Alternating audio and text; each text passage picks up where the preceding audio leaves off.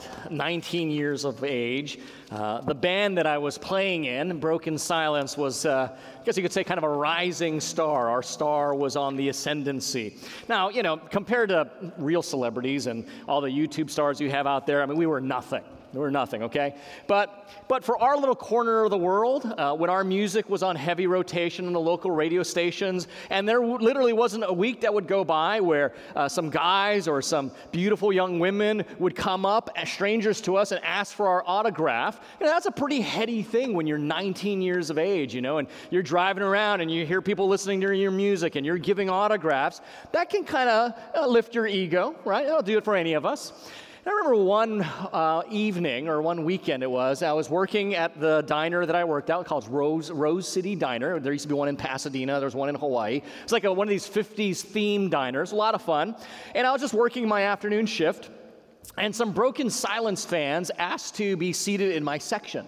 Now, I knew they were Broken Silence fans because they had the tall tale signs. They had a kind of an autograph book, they had a camera, and they were all giddy and staring at me, right? So I was like, oh, this is nice. And, you know, it fills my ego. And here's these beautiful young women who are looking at me. And so I go over, take their order, and walk away, and they're laughing and giggling. I'm like, okay, this is really nice. And that's the, how it goes. And so I deliver to them. A few minutes later, I bring out the, you know, the tuna melt and tuna melt sandwich, salad, and a diet coke. And they look at me and they say, Are you, are you Rick from Broken Silence? And I say, Why, yes, I am. And they say, Well, can, can we have your autograph? So they hand me their autograph book. So I sign the autograph and say, Can we take a picture with you? And, and so I'm just eating this up because here are some women I've never met, you know, and they're good looking women. And yeah, my wife, by the way, loves when I tell these stories in the first hour. She got a kick out of it because um, she knows the truth, right? Anyway, so, so I'm taking pictures with them and I'm just eating up this adoration. And it was one of those moments, right? I'd become a Christian recently where the Holy Spirit he just did a McFly, right? You remember that, right? Hello, McFly, are you not seeing the reality of what's happening right now? Do you really think these girls, these women are interested in you? Not in the slightest. Do you realize the reality? You just brought them a Diet Coke and a tuna melt sandwich, and now they're asking for your autograph. Does that sound like it should make sense? These young ladies have an image of who you are and has nothing to do with you. They're worshiping something they think you are, they don't care about you. And in that moment, the vanity of this world and the foolishness of the human heart became really clear to me because it was absolutely right. I couldn't have thought of this. It must have been the Lord, but that was absolutely right. Here I was, just a few minutes earlier, arguing with Javier the line cook about who put the napkins above the, the, the, pancake batter that fell in, and now I'm giving them a tuna melt sandwich and they're asking for my autograph. This is not reality. These young ladies had created an image of somebody they thought was standing before them that had nothing to do with the person who was standing before them. And I realized in a way, that's kind of the same dynamic that we're seeing in the second commandment when God says, Don't make an image of me because you're not going to end up worshiping me. You're going to end up worshiping an image of what you think I am, and that's not who I am. Now, if you're new, we just started a series called Jesus and the X, and what that means is Jesus and the Ten, starting standing for the Ten Commandments, how Jesus is the fulfillment and transformation of the Ten Commandments. Last week was Commandment One, and, and Jason Oakes did a great job, and really, Commandment One really was the clarion call, wasn't it? That there is no other God, there is only Yahweh, the Old Testament name we use for God. There is only God. And so, whether you are a Hebrew uh, in 14th century BC tempted to worship Molech or the Baals and, and depend upon an Asherah pole, or you're an American in the 21st century AD and you're tempted to worship your career, your relationships, or your finances, and you, you depend upon maybe a stock ticker, we are all looking for a God to deliver, to supply, and to save. That's just the reality. And it doesn't matter if you conceive of yourself as a religious person or an irreligious person, it is the impulse of human beings to look for a savior. Uh, Otto Rank, who is Sigmund Freud, some of you know Sigmund Freud. Otto Rank, he was one of a uh, good friend of Sigmund Freud, Otto Rank. He said, at the end of the day, mankind is a theological being. That's a profound statement. What he was saying was men and women need something outside themselves to make sense of what's inside themselves. Michael Crichton, the author of the Jurassic World series, he, he echoes a similar sentiment when he says, No matter how much you deny it, man's need for salvation is irrepressible. So, if the first commandment that we looked at wanted to make it very clear that there is no other God, the second commandment is intrinsically tied to the first. Because the first commandment was basically getting to the point is that you can worship the wrong God. The second commandment is saying you can worship the right God in the wrong way. And so last week was an issue of priority. This week is an issue of practice. So I'm going to make three points as we jump into the second commandment in verses uh, four through six. I'm actually not going to talk about the jealousy of God because uh, Jason Oakes did a great job on that last week. So if you want to learn a little bit more about the jealousy of God as it relates to his holiness, I really encourage you to listen to Jason's sermon. It's on our website last week, it's the last half of his message. So I'm going to make three points today. Number one, the command to worship truly. Number two, the concern about worship that is false. And then number three, the completion of the commandment in Christ. So let's look at the command itself. The command to worship truly, Exodus chapter 20 and verse 4, the Lord commands, You shall not make for yourself a carved image or any likeness of anything that is in the heavens above, or that is in the earth beneath, or that is in the water under the earth. Now, let me stop there on that first one. I recognize that there is nobody in this room that is tempted to make some kind of carved image and bow down to it and worship. Most moderns are not tempted in this way at all. And the reason I say most is because if, if you are part of some Eastern cultures or Asian culture or Polynesian culture, if you grew up in that like I did, idols and gods are everywhere. I mean, we had them in our houses, we had them in our restaurants, they were in our shopping malls, and you'd even stumble across them if you're out hiking in the jungle. Uh, so I realize that for most Westerners, though, this isn't a temptation, but for some of us, you can relate to that. But most people read this command and they go, it doesn't make, there's no traction to my life. There certainly were to the Hebrews, though, weren't there? Who were very susceptible to the temptation to make an image of their deity because all the nations around them had their deities personified in some kind of idol, some kind of object. Particularly um, the Egyptians and the Canaanites, who were the immediate neighbors of the Israelites, the Hebrews. Their gods were particularly fierce looking. If you know anything about Egyptian or Canaanite mythology, you know that. And it makes sense when you live in a world that is, quite frankly, scary and out of your control, full of uncertainty. It makes you feel somewhat better knowing you have a very fierce, tough looking God in your corner. So it makes sense that they would make their gods look the way they did. They needed that reassurance. Try to imagine, you know, some young Hebrew kid playing with his Egyptian or Canaanite friends, and they've got their you know, their deity trading cards, like, like we used to have baseball cards or Pokemon cards when you were a kid. And, you know, your Egyptian friend, he throws down Ra. And this Ra is a massive looking, the god of sun, a, a built man with like kind of a hawk's head and the fires of the sun coming out. And that's pretty intimidating. Then your Canaanite buddy throws down a, a card of Ishkur. And Ishkur is this scary looking reptile with snake hands and everything. And not to be outdone, somebody else throws down a Baal card. And it's this huge bull with horns with blood all over it. And the Hebrew kid throws down his Yahweh card and it's nothing. There's nothing on it. It's blank completely. Even the name Yahweh isn't written out, right? Because you can't even say the name of God. So you've got Yod, a Chet, a Vav, a Chet, and nothing else. You imagine the Egyptian and Canaanite kids are kind of snickering, like, what? That's your God? You imagine that kid going home? Dad, how come we can't have a God like their gods? That's exactly the point. Our God, you can imagine the Father saying to his Son, cannot be compared to any other God. Our God is not like their God, He cannot be imagined. The blank little playing deity card that the Hebrew kid thinks it signifies nothing actually signifies that Yahweh is beyond everything. And that's why it has to be blank.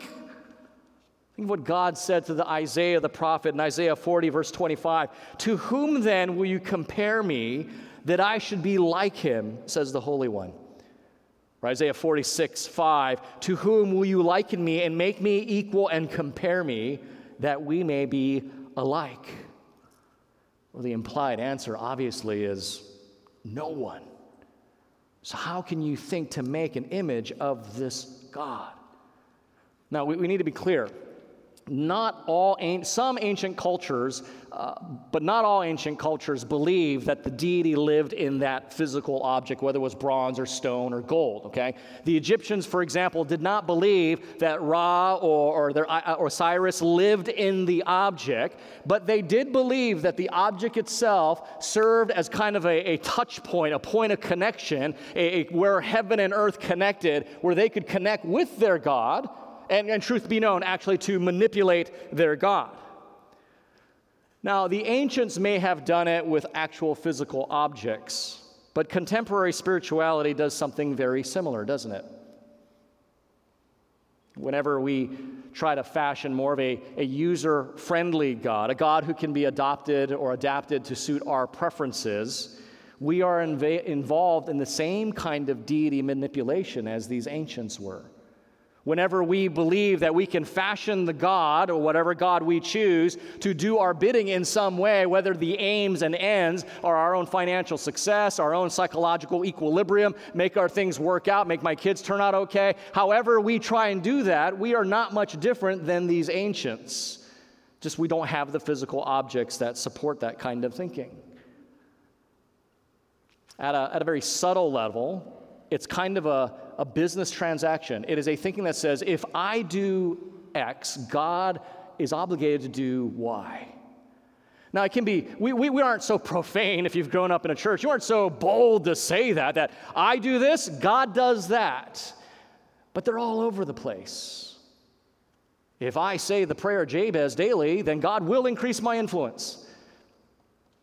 If I make my choices by WWJD, then God is going to make things turn out. If I follow the 40 days of purpose, things are going to be great. If I find the right parenting method, my kids are going to turn out the way they ought to turn out. See, at the end of the day, that's not trusting God, is it? Trusting God regardless of the circumstances, knowing He is good and faithful and will be so to me regardless of what I see. That's not trusting God. That's not obeying God, who is sovereign and worthy of our obedience. That is actually using God.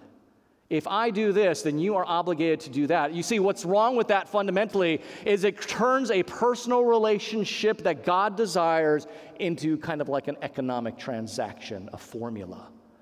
And God will not be reduced to some kind of formula or an economic transaction. The problem with reducing God into some kind of image is that it is an in- inevitably an attempt to constrain or conform him into some kind of preconceived notions that we have of what he should be like, rather than letting him be who he is. See, the reason the second commandment exists is that God cannot be distilled. And, and to, to the, in the context, the ancient context, he cannot be distilled into some finite, visible, localized, materialized object. He is God, after all the infinite, invisible, immutable, sovereign, self sustaining, self sufficient creator of the cosmos. How are you ever going to capture that in a picture or an image? To do so, no matter how grand the attempt, would diminish his glory. And so God says, do not make any image at all. And so the first point of the command is that God wants to be worshiped truly, not as or I or you might conceive of him or want him to be. God says, I want you to worship me as I am. And so, friends, this is the first important question that we have to ask as we read this passage. How do you know who God is? What is your source of knowledge about God? How do you know this being? Is it your own personal thoughts? Is it your friends? Is it stories you heard from your childhood in Sunday school? school? Is it what your professor taught you in history of religions class in college? Is it popular culture? Is it a combination of all these things? None of them are sufficient. Surely some of them are absolutely wrong. How do we know who God is? Well, some of you already know the answer to that. There is no greater, greater revelation of God, of Himself, than He has given to us in His Word, the Bible. That is why we study it. That is why we read it together. That is why we memorize it together. That's why we pray through it. That's why we, we sing about it. We want, memorize it. We internalize it, is because it is God's self revelation to us. That's why the Bible is so important. It's because it is the way by which God has made himself clearly known to his creation. It's not because we worship books. We worship God who made himself known through a book. Or if you're here a couple of weeks ago, through 66 books, actually. Friends, and if you're looking for a church, if you're visiting churches, this is why you need more than biblically themed messages preached at a church. You need the Bible preached at a church. Because if you go through the Bible simply grabbing biblically themed messages, you will inevitably pick and choose the things that fit your paradigm or the things you're comfortable with, and you will craft of an image of God that is not Him.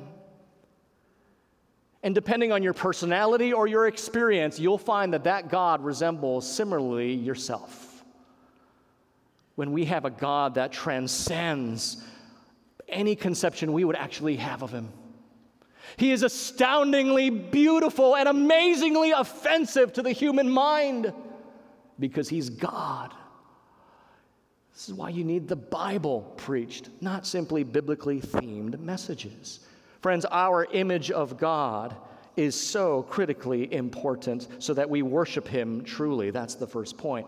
The second point is the concern about worship that is false. And so we see that in verse 5. So let's go back to the text. Exodus 20, verse 5. And you could say, This is the reason God says, I don't want you to have these images. You shall not bow down to them or serve them. The second point reminds us of a fundamental truth and why God is so ardent that we worship Him truthfully, because whatever it is we worship, we will inevitably serve. That's really important. Whatever you worship, you will serve. You Dylan fans know that, right? What do you say? You gotta serve somebody. Friends, imagine how stunted your Christian life will be, how deficient your service for God and to God will be if you have an image of Him anything less than what He actually is. So, so imagine if your image of God is that He exists to make life easy for you, then you will not serve when it is difficult or inconvenient because it just doesn't line up.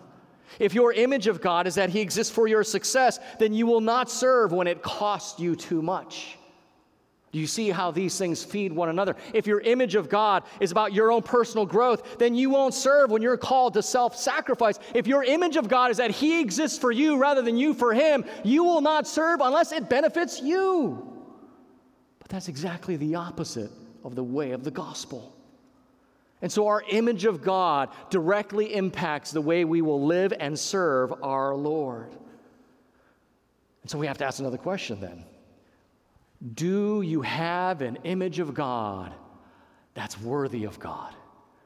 Do you have a vision of God that simply blows your mind and is strong enough and robust enough to get you through the difficulties of this life? You see, the, the self made images of God may get us somewhere in the short term because it helps us out. But in the long term, it's not big enough, it's not robust enough to get you through the dangers, the perils, the seriousness of this life. And that's why God says, I don't want you to have images of what you think I am. It is not enough for you. It is a command that stems from love for His creation. Friends, just look at the Bible, at the image of God that God is always trying to portray of who He is. Let's take a look at just three passages. I mean, we could look at dozens and dozens, but I want to take three passages. One from the first section of the Bible, known as the Pentateuch. If you heard two weeks ago, we talked about that. The first five, Penta, uh, Genesis, Exodus, Leviticus, Mar- uh, Genesis, Exodus, Leviticus, Numbers, Deuteronomy. Then a passage from the historical books to see that the image is the same, and then finally a passage from the prophetic books to see how the prophets saw God. First one is from Exodus chapter 19, the very chapter we're studying together, a few verses before the Ten Commandments are, are given to them. Listen to what it says. Then Moses brought the people out of the camp to meet God. Wow, what a cool, what, how cool that would be. And they took their stand at the foot of the mountain. Now, Mount Sinai was wrapped in smoke. Why? Because the Lord had descended on it in fire. The smoke of it went up like the smoke of a kiln, and the whole mountain trembled greatly. Wow, is that your image of God? Yes, your boss is a Jewish carpenter kind of thing. Yes, he's transcendent, but do you have this immanent vision of who God is before you have this, this excuse me, I got that backwards. Do you have this transcendent image of who God is before you, before you have this immanent buddy image of him? Look at the second one in second, First Chronicles 29, 11 to 13. Yours, O Lord. Oh, and look at this the, the labeling, of the, the, the tons of adjectives is the greatness and the power and the glory and the victory and the majesty. The guy can't say enough. All this is yours for all, not some, all that is in the heavens and in the earth is yours. Yours is the kingdom, O Lord, and you are exalted as head above all.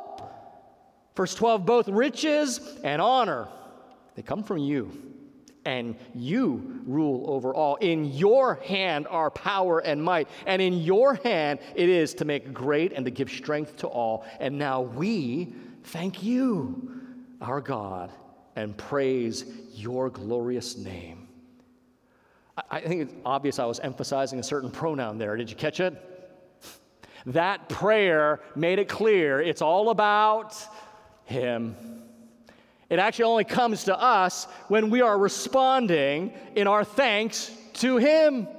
And then finally, the prophets, the prophetic books. Look at Daniel chapter 4. And I blessed the Most High and praised and honored him who lives forever, for his dominion is an everlasting dominion. He will never be elected out of office, there will never be a recall. He is the King of kings, and his kingdom endures forever, from generation to generation. All the inhabitants of the earth are accounted as nothing and he does according to his will among the host of heaven and among the inhabitants of the earth, and none can stay his hand or say to him, What have you done?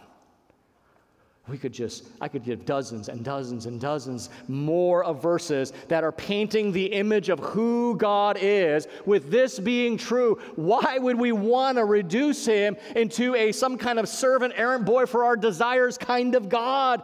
When we trade his sovereignty for his service, we think we're benefiting, but we lose out in the transaction because we don't have this kind of king. We actually have just an errand boy who does what we want him to do, gets us what we want. And God says, I will not be reduced to that. I love you too much to be reduced to that in your mind. Now, I don't, I don't put long quotes up very often, but occasionally I do because I want to capture the thought very well. And so I read a book called um, Losing Our Virtue by David Wells. And I'm just going to tell you, this one hurts, okay? This one just hurts. And, and here's the quote because he wrote 20 years ago about the state of the church, and I think he's even more prophetic now. This is what he writes What is uppermost on Christian minds today is not the moral fabric of life but how to cope with their wayward personalities, self doubt, the stages of life, marital stress, as well as the calamities like job losses and the soaring cost of college tuition. These are the things that are intensely real to Christians and that drain their psychological energy. However, while these things are not inconsequential matters, they are not burning moral issues with which the Bible is concerned. What is central to the Bible is the true and the right, sin and grace, God's wrath and Christ's death. What is central to so many today is simply what offers internal relief. Much of the church today, especially that part of it which is evangelical, is in captivity to this idolatry of the self. This is a form of corruption far more profound than the list of infractions that typically pop into our minds when we hear the word sin. We are trying to hold at bay the gnats of small sins while swallowing the camel of self. It is idolatry as pervasive and as spiritually debilitating as were many of the entanglements with pagan religions recorded for us in the Old Testament. That this devotion to the self seems not to be like that older devotion to a pagan God blinds the church to its own unfaithfulness. And then listen to this line. The end result, however, is no less devastating because the self is no less demanding. It is as powerful an organizing center as any god or goddess of the ancient cultures. The contemporary church is whoring after this God as assiduously as the Israelites in their darker days. It is baptizing as faith the pride that leads us to think much about ourselves and much of ourselves. Ouch. oh, man. You can see why he probably doesn't sell that many books as he should. I don't know about you, but it's, it's right there. It is right here. How often I, I say, God, why don't you do this? Or why don't you do this? God, why? Eh, or I challenge his notions. If God is real, or all these thoughts that we hear all the time, it's because we are bowing down to an idolatry, an image that we've made of God. So, what do we do? what are we going to do? How do we worship God truly? If that's the command, how do we worship God truly? How do we avoid all of our private idolatries about Him? Thankfully, thankfully, the answer is quite simple. Instead of making God into our image or into another image, the answer is being remade into His image. The good news is that God has already made this possible by bringing His Son, Jesus Christ into the world and bringing us into a saving relationship with Him through Christ. And that's our last point this morning how Christ is the completion of the second commandment. Friends, here's an amazing and deep mystery. When God first created the world, what does Genesis 1 say? He made man and woman in his image. What in the world? We were made to be like God, to reflect His glory. This is another reason why God says, You can't make images. I already made an image of myself, and it's you. Why are you making an image of me? I made images of me. It's called humanity.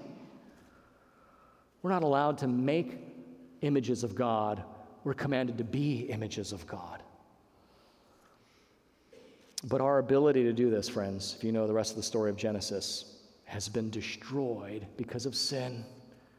Our ability to reflect His glory, His compassion, His wisdom, His justice, His virtue, His mercy, His, His goodness, all these things that humanity was made to be a reflection of, is radically defaced as if a kid took a crayon to your favorite baseball card or your Pokemon card and destroyed it. In our fallen and sinful condition, we're no longer able to reflect God's image. But that's why God sent Jesus Christ to repair the image of God in us, which is why the New Testament says of Jesus in Colossians 1, He is the image of the invisible God. In 2 Corinthians 4, He is the true image of God. In Hebrews 1, Jesus is the exact representation of His being and nature. This is why Jesus could say, If you've seen me, you have seen the Father. He is that point of contact. He is where heaven and earth meet. But we don't manipulate Him for our ends. He manipulates and changes us to be conformed to be like Him. In order to come to God in true worship, we don't have to come through idols. We don't have to create images. We just need to go through Jesus Christ, who is the image of God. And when we come to Christ, the Bible promises that God lives in us through his Holy Spirit, and he works in us day by day to repair that image so we can reflect the very image of God himself. So the second commandment is commanding us to worship Him truly, but the reality is the only way we can do that is through Christ because sin prohibits us at every step of the way. But Christ perfectly imaged God, and He invites all to image God through Him. In writing to the Corinthians, let me end with this. Paul was thinking about this event in Exodus chapter 20 when he wrote to the Corinthians in 2 Corinthians chapter 3 verse 18 and he said, "And we all with unveiled faces beholding the glory of the Lord are being transformed into the same image from one degree of glory to another, for this comes from the Lord who is the Spirit."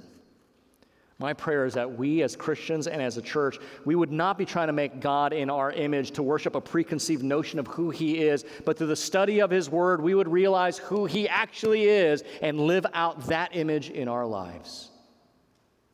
Let's do this. Let's take one minute. Take one minute and write down what you think God wanted you to hear this morning and how you will live differently as a result of it. And we'll conclude.